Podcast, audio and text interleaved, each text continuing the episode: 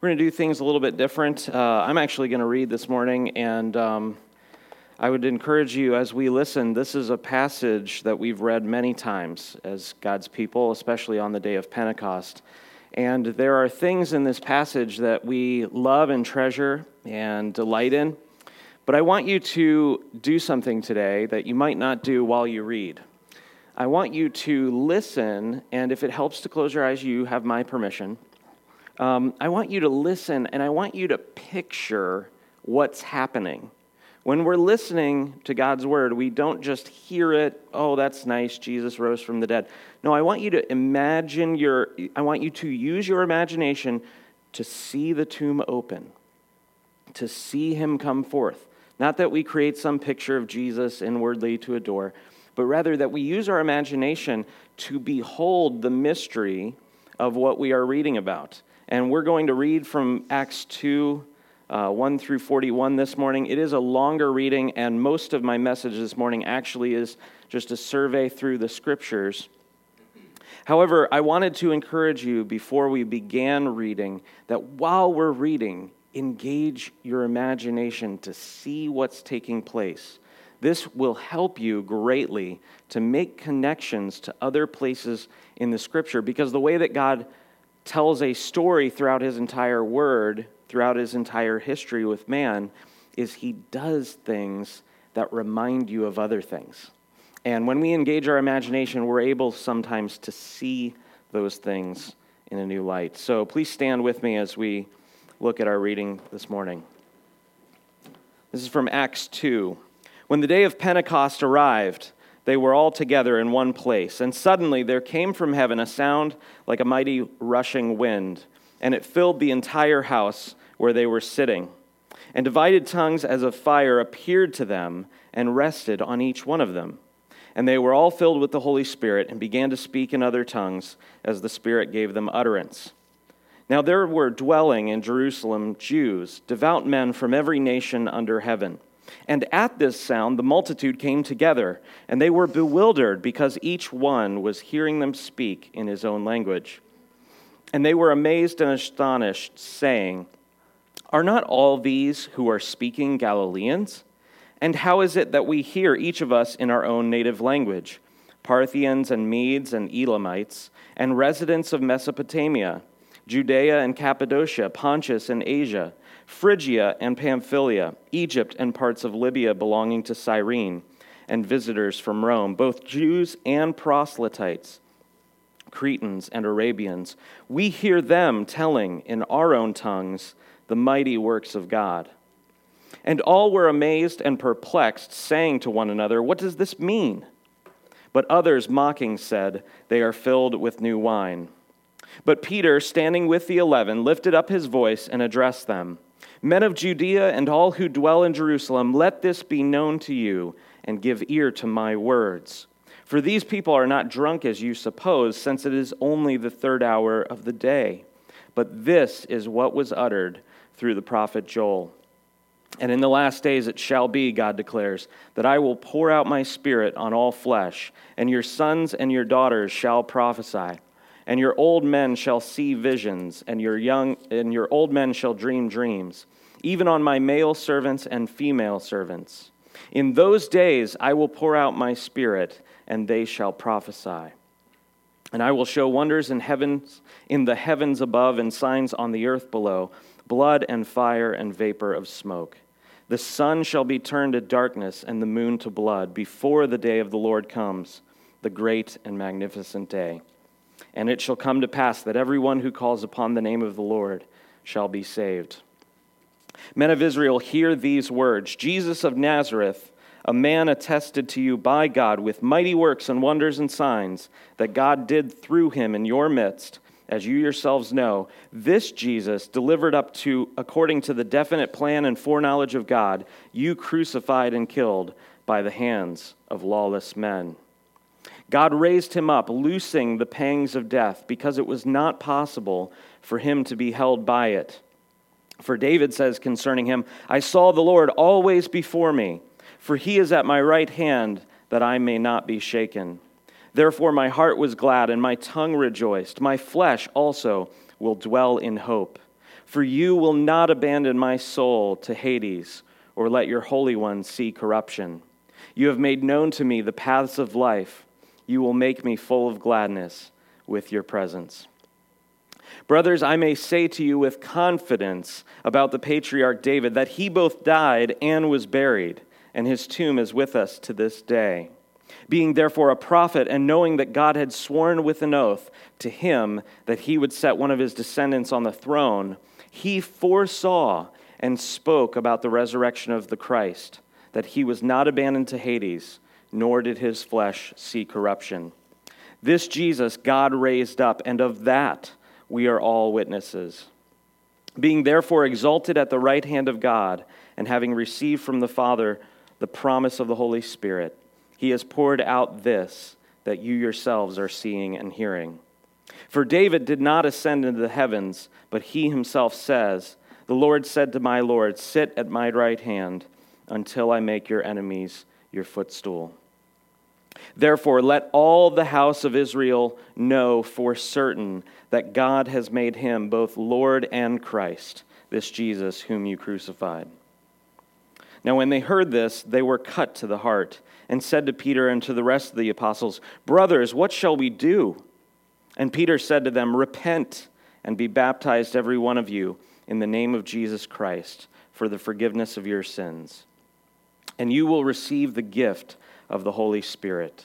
For the promise is for you and for your children and all who and for all who are far off, everyone whom the Lord our God calls to himself. And with many other words, he bore witness and continued to exhort them, saying, Save yourselves from this crooked generation. So those who received his word were baptized, and there were added that day about 3,000 souls. Amen, brothers and sisters. Let the one who has ears to hear hear what the Spirit says to his church. Amen. Please be seated.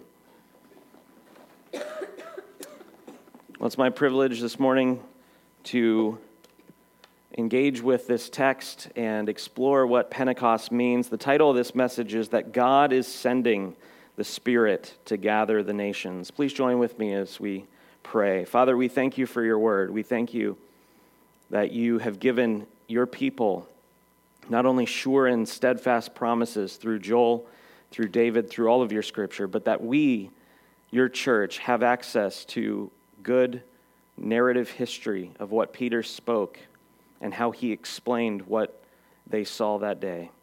We pray, Lord, that you would open our eyes to the beauty of your power in time and in history as the Lord of all, as the one who gathers the nations and tracks down man who has run from you. We pray that you would open our eyes to your glory, not only in history, but through your scriptures, and that you would enable us to see the privilege of your Holy Spirit. In Jesus' mighty name, amen. So, unlike uh, normal, I do not have a outline for you on the slides. However, I want to just present an idea, four ideas rather, that are all one idea. The first and main idea is this that in the outpouring of the Spirit, God is fulfilling all of his covenant promises, and therefore he sets apart his people to witness to the present reign of Jesus Christ on the earth. That was what Peter said. Peter said, of this we bear witness, and this is what you see and you hear. So, the aim of a passage like this, the aim of this passage, is that we who are called by Christ must repent of our sins. Peter answers the, the congregation there gathered in Jerusalem. He says, Repent and be baptized, be set apart, be washed from your sins, be, be renewed, and receive the Holy Spirit. The reason for this is the apostles cannot alone bear witness to the resurrection. All of the house of Israel is to know that Jesus has been demonstrated by God to be the Lord, God in the flesh, and Christ, the anointed Messiah, to sit on the throne of the father of his father David. Therefore, on Pentecost, when we celebrate Pentecost as a church, we celebrate the sending of the Holy Spirit upon Christ's church. We don't just celebrate a wonderful day in which we remember the blessing of individual gifts of the Holy Spirit, but we recognize the creation of the church by God. In the sending forth of the Spirit, we recognize the beginning fulfillment of all of God's promises throughout all of redemptive history. Let me say that again because it's a radical claim compared with the coming, the life, death, and resurrection of Jesus Christ. In the sending forth of the Spirit, we begin to see the fulfillment of everything that God promised to do through Jesus Christ. That is to say, what Jesus did accomplished redemption. But that accomplished redemption has never, be, at the ascension of Jesus Christ, has not been applied to God's people. He has not actually begun to do what the cross aimed at doing. Yes, the cross accomplished the atonement. However, as the Westminster Catechism and Westminster Confession teaches us, the redemption that Christ accomplished in the atonement does not justify sinners until that justification is applied by the Holy Spirit. Therefore, Without Pentecost, this is a radical claim, the cross is of little value. Because what Jesus does on the cross has to be announced to the world. And that annunciation, that, that pronouncement, that witnessing of the gospel to the nations is the point of the cross, as we celebrated last week in Ascension as we saw in this, the heavenly throne room, that the nations have now come and they're recognizing and streaming to the Lamb and they're praising Him, for you have gathered a people for God from every tribe, tongue, and nation. Unless God does what He did at Pentecost, the Lamb has not done His work. That work is not finished. Therefore, throughout the entire scriptures, we hear little promises from God of how He's going to bless man and call him back to himself, even though he has turned from God to sin and idolatry. In the coming of the Holy Spirit, God begins to reveal how Christ's purchase will actually flow to the nations through the proclamation of what Christ has done and what God has done through his Son to form a redeemed people, the church. Therefore, this scriptural account of Pentecost reminds us as Christians that we must be sanctified. Not only are we to be washed externally, we are to be washed by the Holy Spirit. We, are, we have a common problem, as all Christians have, done, ha, have had since the beginning of the church. We routinely dismiss the importance of the Holy Spirit. We fail to see the privilege of His presence and activity in our lives and most chiefly, we fail to understand how we are to play a part in this mission that God has been accomplishing throughout history. Pentecost helps us to remember that God's promises to Abraham are not only world changing, but they're worldwide. God wants to change the entire world, and every hand is needed. Therefore, as disciples of Christ, we must become, like the apostles, witnesses to the mighty deeds of God to every nation under heaven. It's a beautiful thing. I have already seen this morning in our church, people are wearing garb from other nations as a way to celebrate Pentecost. And that was intentional. Some of you got that, some of you didn't join in that. That's fine. No one, I don't think anyone sent out a memo. The point is, they're expressing an understanding that they are called to go to the nations.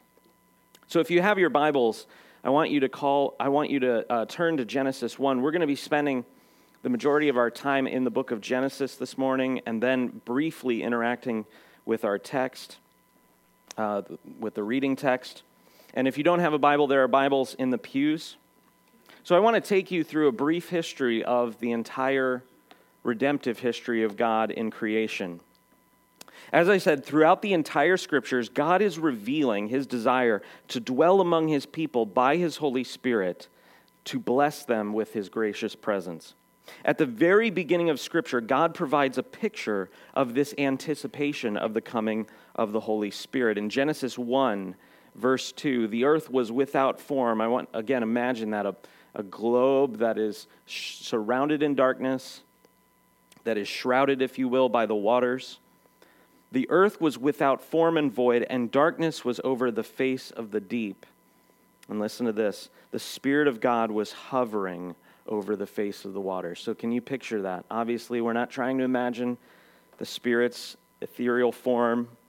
That's not the point. The point is there's a globe, and the Spirit is hovering over that globe. Why is he hovering? Well, there's a reason that he's hovering. He has no place, or rather, should we say, no temple of men in which he can come and dwell. Immediately after God has created the land and made man from the earth, immediately after this, he bestows upon man life. And then he places that man in a sanctuary. So, this is beginning to form a picture. First, the Spirit is hovering, he has no place to land. As soon as there is land, and as soon as there is man, the Spirit comes and dwells. In Genesis chapter 2, verse 7 and 8, then the Lord God formed the man of dust from the ground and breathed into his nostrils the breath of life. And the man became a living soul. Most translations say soul. The ESV says creature. And the Lord God planted a garden in Eden in the east, and there he put the man whom he had formed. So we see from the beginning of the scriptures, the Holy Spirit wishes to land somewhere. And as soon as there is one who can receive the gift of the Spirit or the life of the Spirit, the blessing of God in his image bearers, God immediately indwells that person who is man, the prototype of all of humanity. But, however, after this man steals from the tree in the garden, God comes down to look upon what has happened and he pronounces a judgment. If you remember in Genesis, God uh, seven times looks at his creation and pronounces good, good, good, and very good, culminating with the creation of man and the placing of man and his wife in the garden. As soon as man steals from the tree in the garden, God again comes down and he looks at what has happened and he pronounces judgment. This word for cool in Genesis 3, verse 8, is also translated as wind. And this word is not imagining a gentle breeze, but rather a violent storm, a rushing wind coming down from heaven to look at what has taken place. This is why not only because of his nakedness, but this is why Adam hides himself, because he hears a terrifying sound come down out of heaven. In Genesis 3, they heard the sound of the Lord God walking in the garden in, as I'm going to read it, in the wind of the day. Your Bibles at the bottom have a footnote that explains sometimes there's some. Uh, Hebrew's a very different language, and sometimes there's either two manuscripts with different words, and we have to make a, a wise choice. The other time is it's, it's not very clear how to translate it. It's hard to get that idea into a different language. If you've ever learned another language, that, that idea makes sense. They heard the Lord God walking in the wind of the day, and the man and his wife hid himself from the presence of the Lord God among the trees of the garden. After God's judgment of Adam, he expels him from the garden sanctuary, postponing an immediate sentence of death and providing only a temporary covering. What we learn from this is even in the midst of judgment, God is stunningly merciful. God withholds the sentence of death that he pronounced over those who steal from that tree. He not only withholds the sentence of death or suspends it for a time, he also provides a covering for Adam. The word for covering is the same word as is used for the word atonement. God makes a way for Adam to not fall under the immediate consequences of his sin. Though God had desired to dwell with man, God's Spirit could not find a suitable home among the wickedness of men. After Adam and Eve leave the garden, they begin to bear children, and those children, we understand, immediately murder each other and war with one another and set up factions and tribes and are filled with evil at all times. In the days of Noah, God revealed the disharmony that his breath of life has with the wickedness of men. In Genesis chapter 6, verse 3, then the Lord said, Notice what happened. Remember what happened with Adam. God breathed in Adam the breath of life. And then in Genesis 6 3, the Lord said, My spirit shall not abide in man forever, for he is flesh. His days shall be a 120 years. Verse 5 The Lord saw that the wickedness of man was great in the earth, and that every thought of the every intention of the thoughts of his heart was only evil continually.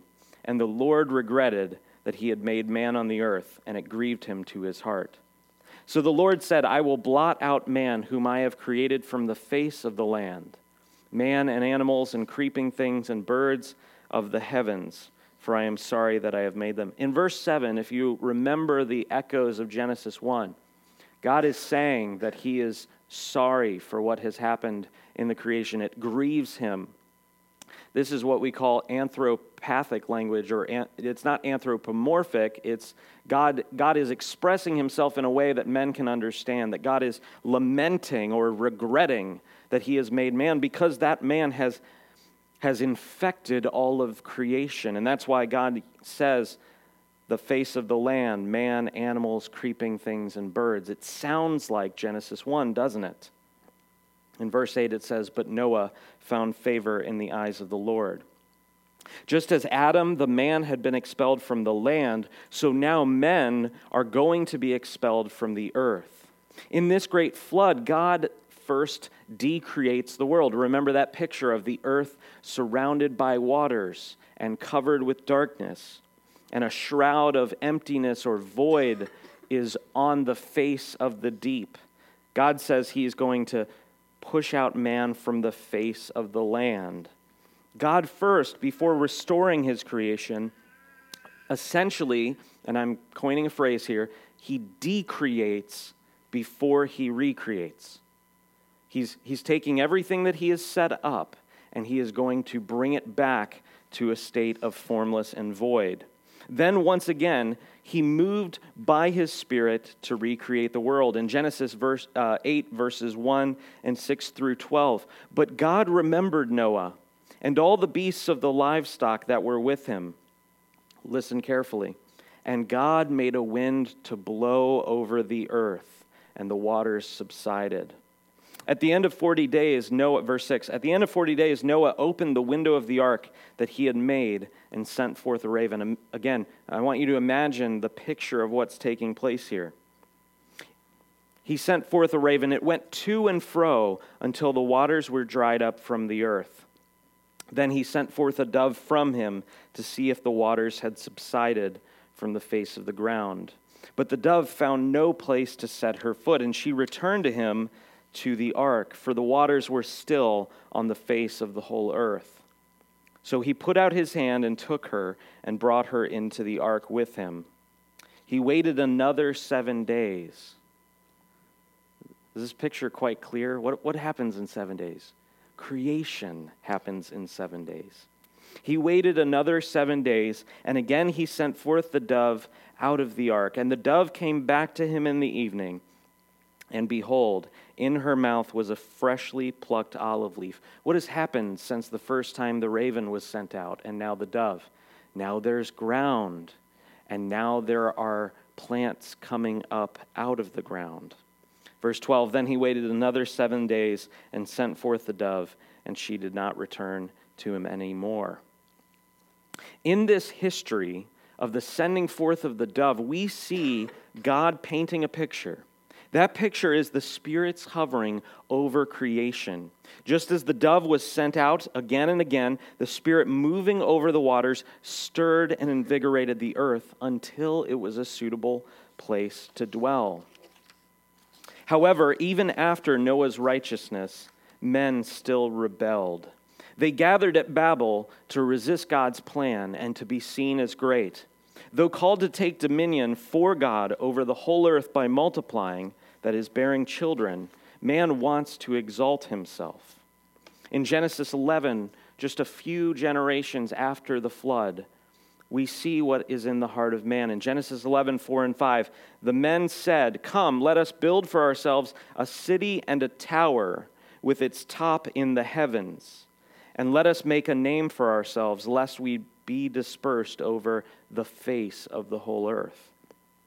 And the Lord came down to see the city and the tower which the children of man had built.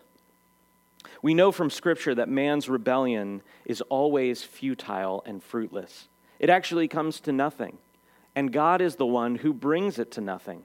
This amazing boast that the men had that they were going to build a city and a tower that reached up into the heavens, God answers that ambition with a joke. In Genesis 11:5, when it says the Lord comes down, the Lord came down to see the city, it has this picture of a giant. It is the picture of a giant who has to stoop down to recognize whether that is an, an ant or a spider. It's, it's this ridiculous commentary on this, the ambitions of men to build a tower to reach up in the heavens, and, it sa- and God says, and in verse 5 and the lord came down to see it's he's stooping down to even take notice of what's going on. Again this is anthropomorphic anthropathic language. It is an expression in which of course god can see everything. But being the greatness of who he is he expresses his majesty and magnanimity by saying i've got what, what you're doing is so insignificant. I have to come down and notice with a with a magnifying glass what's going down here on the earth. Just as God saw Adam's sin and then comes and observes and evaluates or judges and then expels, and also God sin, saw the sin of the men in Noah's day, so now he comes down to see and to judge man's deeds. In Genesis 11, 7 through 9, he says, We are hearing the voice of the Trinity, if you will, ha- having counsel together. Come, let us go down and there confuse their language, so that they may not be able to understand another's speech. So the Lord dispersed them from there over the face of all the earth, and they left off the building of the city. Therefore, its name was called Babel, because there the Lord confused the language of all the earth. And from there, the Lord dispersed them over the face of all the earth. What was God's desire for Adam? To be fruitful, to multiply, to fill the earth. Their, their concern, their rebellion said, We do not want to be spread over all the earth. And God, in his judgment, allowed man to suffer the consequences of his rebellion, but not in such a way that man in this passage was ultimately finally destroyed. God sends the people throughout the whole earth. And immediately after sending them or scattering the nations in judgment, God then has something to do about it. God, in the very next chapter of Genesis, calls Abraham that through Abraham he might go and track down or hunt down those nations who have now been scattered. And he calls Abraham and gives him a promise to fulfill a redemptive grace that answers the judgment which he had to bring against sin. In Genesis 12, 2 and 3, Abraham is promised by God, and I will make of you a great nation, and I will bless you and make your name great, so that you will be a blessing. I will bless those who bless you, and him who dishonors you I will curse and in you all the families of the earth shall be blessed. That word for families is nations, peoples, cultures, ethnicities. In you, Abraham, through your seed, all the nations will be blessed. So, what God does in, in these patterns is he judges and then immediately grants mercy and provides pardon. This is the history that God is building through the earth. God's Spirit wishes to come and dwell among a people. And that Spirit who cannot find a place to land hovers. And that hovering is invigorating and creating God's people. And then at some time, that Spirit comes and dwells.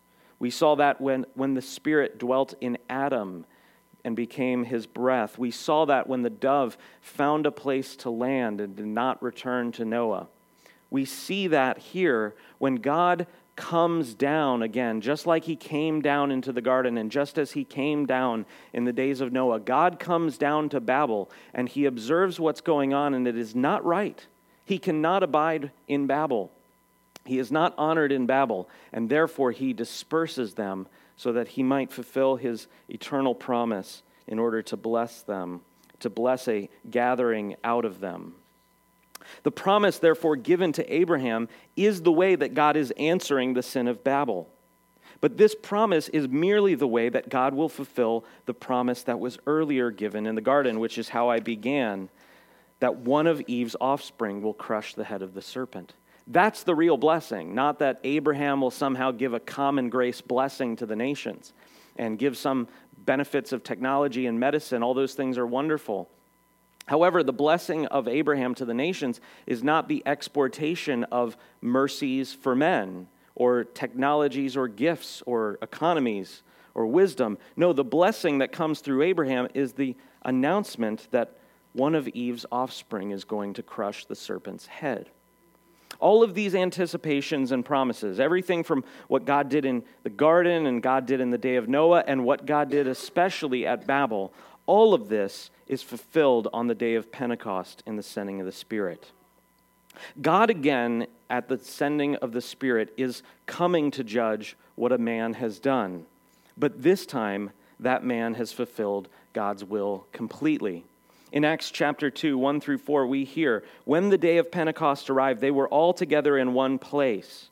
I want you to think of this in the context of Babel. Where were they? They had all gathered, the nations had all gathered in one place, and God comes down and he scatters them by confusing their languages. In verse 2 of Acts 2, and suddenly there came from heaven a sound like a mighty rushing wind, and it filled the entire house where they were sitting. And divided tongues, can you see them? Divided tongues of fire come down and rest on each one of them. And they were all filled with the Holy Spirit and began to speak in other tongues as the Spirit gave them utterance. God, therefore, at this time, because of the work of the man Christ Jesus, does not send condemnation from heaven, but rather a blessing. Everything that God is doing in Acts 2 is the unbabbling, if you will.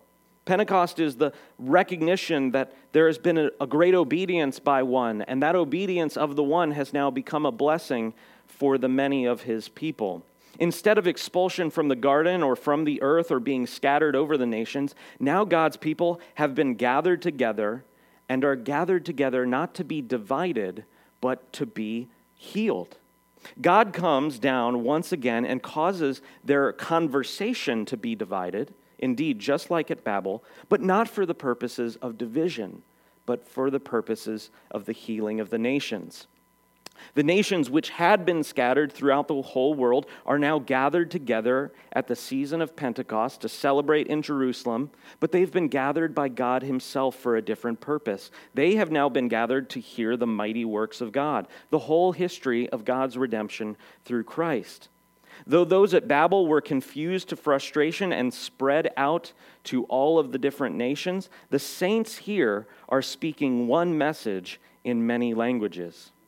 In Acts 2 5 through 8, we hear, Now there were dwelling in Jerusalem Jews. Listen to the phrase that Luke uses devout men from every nation under heaven. History lesson Was every nation under heaven represented at this meeting? No. No one was there from the tribes of the Amazon. I want to assure you that.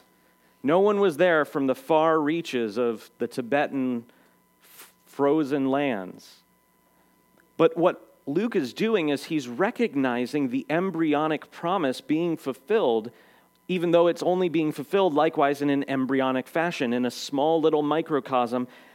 Every nation under heaven is represented here. Verse 6 At this sound, the multitude comes together, and they were bewildered because each was hearing them speak in his own language. Isn't that exactly what happened at Babel, God divided their language and confused them and sent them out. But now they're hearing something different. Verse 7 they were all amazed and astonished. They were confused at Babel, and now they're amazed and they're astonished. They're perplexed. They are likewise confused, but for a much better purpose. Verse 7 continuing, saying, Are not all of these speaking Galileans? And how is it that we hear each of us in his own native language? I like to imagine what's going on with Galileans speaking, oh, I don't know, Phrygian. I don't know what Phrygian sounds like, but I would imagine there was a Galilean accent on the Phrygian that was being spoken. they're perplexed. This is an amazing thing that has taken place. These devout Jews recognized this amazing miracle, and they had to agree that it pointed to something far greater. This would not have happened unless God was doing something in it, they're thinking. And therefore, we read in Acts 2 11 and 12, we hear them telling in our own tongues the mighty works of God. And they were all amazed and perplexed and saying to one another, What does this mean? They looked at what took place and said, God's hand must be in this. This is too strange to be a coincidence. What is the point of this? Being believing Jews, these men recognized that God Himself has now acted to bear witness to some great miracle. Something truly world changing has happened, and that is that Jesus Christ has begun to reign. Peter stands up and explains that this phenomenon is nothing less than the fulfillment of God's promise to bless and redeem his people by the sending of the Spirit. Peter proclaims that the Messiah had already come. This was the sign to Jerusalem that you have missed your Messiah. And another place in the prophets, God warns, I believe it's either Isaiah or Jeremiah, that he will speak to them through babbling language. That it's a sign that they are rejecting not only Yahweh, but are going to miss or refuse the Messiah. Peter proclaims that the Messiah has already come, was crucified by Israel, and has now been raised to life and exalted to the right hand of God. Do you remember what happened to Adam? He sinned and was expelled out of the garden. The men of Noah's day sinned and were expelled out of the earth. The people at Babel sinned and were spread over the whole earth. What has happened now before the sending of the Spirit? One man has obeyed God's law from the heart, loving the Father, submitting to his will, which called him to die on the behalf of the church. And now that one man has been raised to life. And instead of facing judgment and being expelled, he faces blessing and reward and praise and honor and has been exalted to go into the eternal sanctuary as the representative of God's people forever. Being raised to new life, Jesus is never going to die again. And the apostles both witnessed the resurrection of Jesus Christ and now to Jerusalem are beginning to testify to it. They're not just being casual observers. This is what I'm calling you to this morning. Christians are not called to be casual beholders of the resurrection, but committed proclaimers. We are not called to witness the resurrection by receiving the photons, spiritually speaking, into our eyes. We are called to witness the resurrection by proclaiming it and pronouncing it and speaking it. For Peter, the sending of the Spirit at this time is the great confirmation that Jesus has ascended to the right hand of God. It's important that we as believers understand that Jesus did not simply leave the earth. This is what happens when we become overly Greek in our mindset or philosophy, we think the ascension is just, well, Jesus went to another dimension. But what he did is he didn't just leave the earth, but he went up to heaven. He went up to heaven and went there for the purpose of reigning. As a man who has completed the task of his Father's sending, he received the promise of the Holy Spirit from the Father, and then he gave the promise of the Holy Spirit to his people. As the forerunner, a very helpful theological term or title for the person and work of Christ, as the forerunner, Jesus encounters first for his people their death, their resurrection, their ascension, and their reception of the Spirit. Now, therefore, as the mediator of God's people, he has received the Holy Spirit and has poured forth the Spirit upon his saints. Because of Jesus' obedience, all that was foreshadowed throughout all of the scriptures has come to completion in the sending of the Spirit in the church. The Spirit who had hovered over the waters has rested upon Christ, not only in his baptism, but now also in his people. Just as Adam breathed in the life of the Spirit into just as, as God breathed into Adam the life of the Spirit, now the Spirit of truth not only dwells with us, around us, but dwells in us. We looked a few weeks ago in John 14. Jesus had promised that you know him, for he dwells with you and will be in you. The Holy Spirit has truly found a home, a temple of redeemed humanity. Just as Noah sent out the dove and it lighted upon the earth, so also the Spirit rests upon Christ, not only in his baptism, as I said, but also in his present reign. And all of this, again, is tied to Christ's reign. As the nations were sent away from Babel to fill the earth, now Jesus has dispersed the apostles to proclaim his kingdom to all the nations. I saw a heartbreaking chart last night of church attenders. Church attenders who, this was put out by Barna, they're very good at what they do. Church attenders, in their definition, attend church at least half of the year. So, of 52 Sundays, they're in church 26 Sundays. 51% of those who responded answered no to the question of, Do you know what the Great Commission is? I want you to think about that for a second. The Great Commission in Matthew 28 18 through 20 is the announcement of the point of history. Jesus has won. He has all authority in heaven and earth. He has been raised to life. And half of the church in the evangelical America does not know the single most important thing that he had commanded the apostles to do. In truth, there is a difference between what the apostles were commanded to do and what we are commanded to do. However, we're supposed to be pursuing the same goal. We're never going to write scripture like the apostles wrote scripture, but we certainly are called to go to all the nations. And that's the entire point of Pentecost. God is now equipping them to go on the mission. Not only did Jesus in Matthew 28 say to go into all the nations because he has all authority, also in Luke 24, he says, You will be clothed with power but stay in the city until it happens. Don't leave and go to the nations because the whole point is that God will dwell with man. And if you leave before you receive the Holy Spirit, what are you communicating to the nations? Therefore, how does this impact us as Christ's disciples? I have a few applications. One, first, we must recognize our important part to play in discipling the nations. You, every Christian, you have an important role to play in the discipling of the nations and fulfilling of the Great Commission. The Great Commission is not fulfilled by external missionaries alone, it is fulfilled by every Christian. It is supposed to be fulfilled by every Christian. In Acts 2 37 through 39, we hear Peter's response to those who, upon hearing the redemptive history brought about in Christ, are cut to the heart. In verse 37, it says, Now when they had heard this, this history of Israel, they were cut to the heart. And they said to Peter and to the rest of the apostles, Brothers, what shall we do?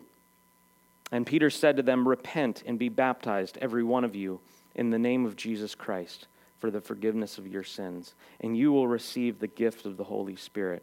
For the promise is for you and for your children and for all who are far off, everyone whom the Lord our God calls to himself. Another application is this we must not dismiss the importance of the Holy Spirit, his person, his work, nor fail to see the privilege of his presence and activity in our lives. If you are in Christ, you have been given the Holy Spirit.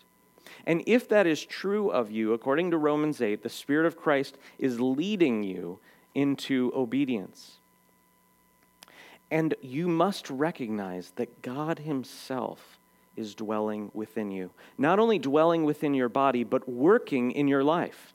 Not just a mystical reality of God's presence, but His activity. That He is actually desiring to order everything in your life, that He would be able to move through you out into the nations to express Christ, as we're going to sing this morning, for all the world to see. His presence in us is not just a personal blessing, but is a holy power. It is a sanctifying power for righteousness and witnessing. The Holy Spirit was not given just to perform sanctification or just to give charismatic gifts. The Holy Spirit was given so that you could be enabled to witness. If you have the Holy Spirit, you have God Himself ready to speak on, through you to those around you. Therefore, the final application is this we must recognize our active participation in the reign of Christ upon the earth. In this church, we have championed the doctrine of the present reign of Christ, that Jesus has been a, installed at the right hand of God. And he reigns over the nations and he does whatever he pleases with them. As Psalm 2 says, he is smashing the nations with a rod of iron, and those pieces, like, like at Babel, they scatter. But God also is reigning through Christ in gathering those nations. Some he scatters and some he gathers. And we have been called by God to have an active role in the participation of Christ's reign on the earth. Christ does not reign in a merely mystical way, but reigns through the deeds of his people. Now, to be sure, when God's people do not obey Christ's reign, from time to time they refuse to do what he wishes. He is not hindered at all. However, one of the chief ways that the reign of Christ is expressed is through the normal means of Christian obedience, drawing upon the activity of the Holy Spirit. The Holy Spirit works in the lives of his people to disciple the nations. The Holy Spirit causes us, we Christians, to be reformed in our souls, to be made new into new creations. And therefore, because we are now new creations, we can be a part of his new creation that he is performing in the earth. We have an active role to play. If Christ is reigning now, brothers and sisters, act accordingly. If he's reigning now, we must speak accordingly. We must have joy accordingly. And we must be called to go and reign upon the earth. That's what we looked at last week in Revelation 5. Revelation 5:10 says that they praised the lamb for this reason, you have made them a kingdom and priests to our God. What do priests do? Priests go in before God and they come out and they mediate the presence of God to the people. As priests on the earth, we are supposed to mediate God's presence in the earth to the nations around us. Therefore, my calling to you this morning is as those who are called by Christ, let us repent of a low view of the importance of the Holy Spirit in discipling the nations. Let's pray. Father, we thank you for the great beauty of your scripture, how you are a masterful storyteller, and that you have woven a beautiful covenant history for us to see and learn from and be instructed by. We pray, God, that you would open our eyes to see beautiful things from your word, and that in seeing, you, your spirit would once again come and fill your house, that you would dwell with us, and that you would drive us out as you drove Jesus to the wilderness and as you lead the sons of God, Lord, that you would drive us to witness, to share the joy that you've given us with the world around us. Lord, we thank you for the gift of Pentecost, for the, the wonderful celebration that we have today, and that you would help us to celebrate with joy of what you have done and are continuing to do by your Holy Spirit. We ask that you would help us to learn how not to grieve him how not to quench him, but to bear the fruits of faith and holiness, and that by his strength we would be able to speak to the world around us. In Jesus' mighty name, amen.